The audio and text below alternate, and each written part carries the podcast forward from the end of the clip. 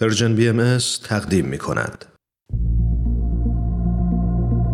تو این میونه راه عمر یک نگاهی پشت سرت بنداز بهمن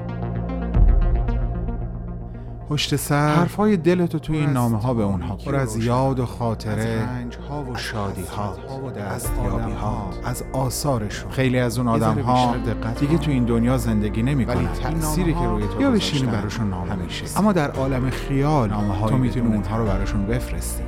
نامه هایی بدون تمر. بدون تاریخ.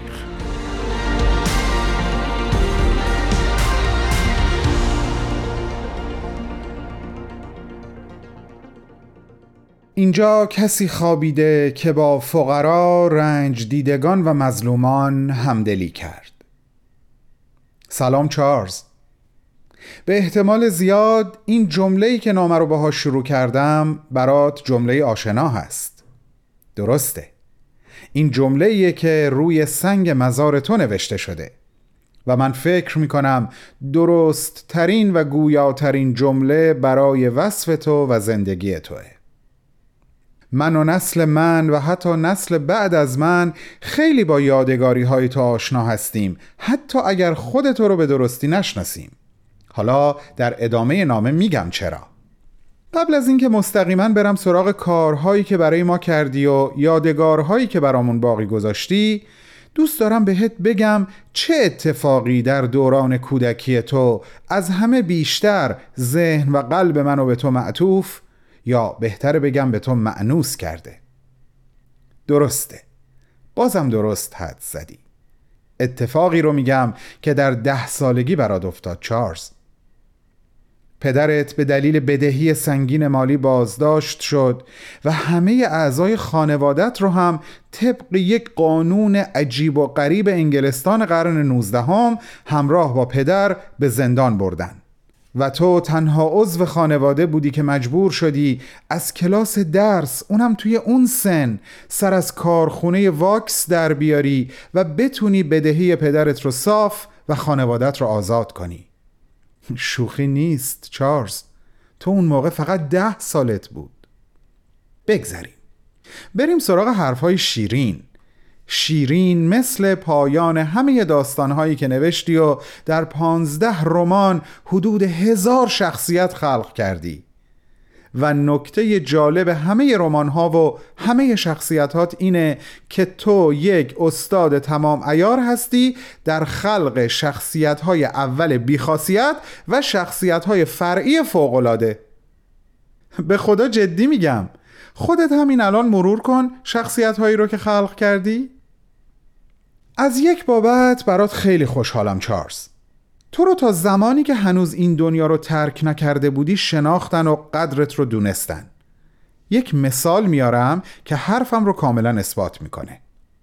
در سال 1841 تو قسمت 71 ماجرای عتیق فروش رو در انگلستان نوشتی. درست گفتم؟ درست در همون سال حدود 6000 نفر در بندرهای نیویورک و حدود 4000 نفر در بوستون چشم به راه رسیدن کشتی ها از انگلستان بودند تا از ملوان ها بپرسن نل مرد یا هنوز زنده است. یه چیز جالب همینجا بهت بگم چارلز. ما این داستان تو رو تحت عنوان دختری به نام نل می‌شناسیم.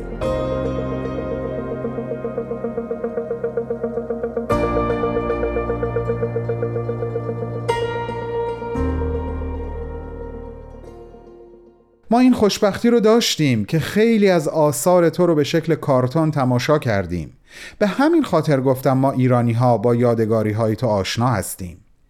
با نل با الیور تویست آقای فاگن با نانسی با پیپ استلا خانم هاویشام و آقای اسکروج همون پیرمرد خسیسی که یک شب با روح کریسمس پارسال و امسال و سال بعد در یک رویا یا بهتره بگم در یک کابوس ملاقات می‌کنه و متوجه خیلی چیزا میشه.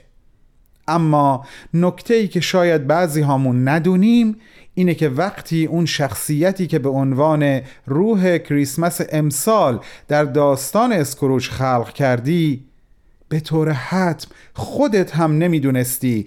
اون پیرمرد چاق با ریش بلند با اون پالتوی خزدار و چکمه های سیاه بعدا تبدیل به بابا نوئلی میشه که قبل از اون اصلا وجود نداشت. بابا نوئلی که امروز بدون حضور او اصلا کریسمس معنایی نداره. چقدر تشکر بهت بدهکاریم چارلز.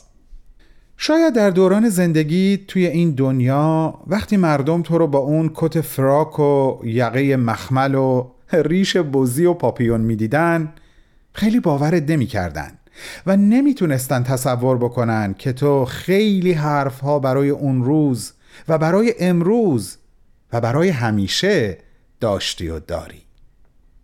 مقدمات پانزدهمین رمانت رو آماده کرده بودی که وقت تموم شد. قلب از کار ایستاد و نوشتن تو هم به دنبالش. خیلی دلم می‌خواد بدونم چی می‌خواستی توی رمان پانزدهمت بنویسی چارلز. چه شخصیت هایی رو می‌خواستی خلق کنی؟ یه روزی که اومدم اگه همو دیدیم اگه افتخار دادی و یه گپی با هم زدیم برام تعریف کن. باشه؟ با عشق و احترامی جاودانه به نویسنده بزرگ قرن نوزدهم خانه‌ای به نام انگلستان از شهر بزرگ دنیا عالی جناب چارلز دیکنز. از طرف بهمن و همه شنوندگان پرژن بی ام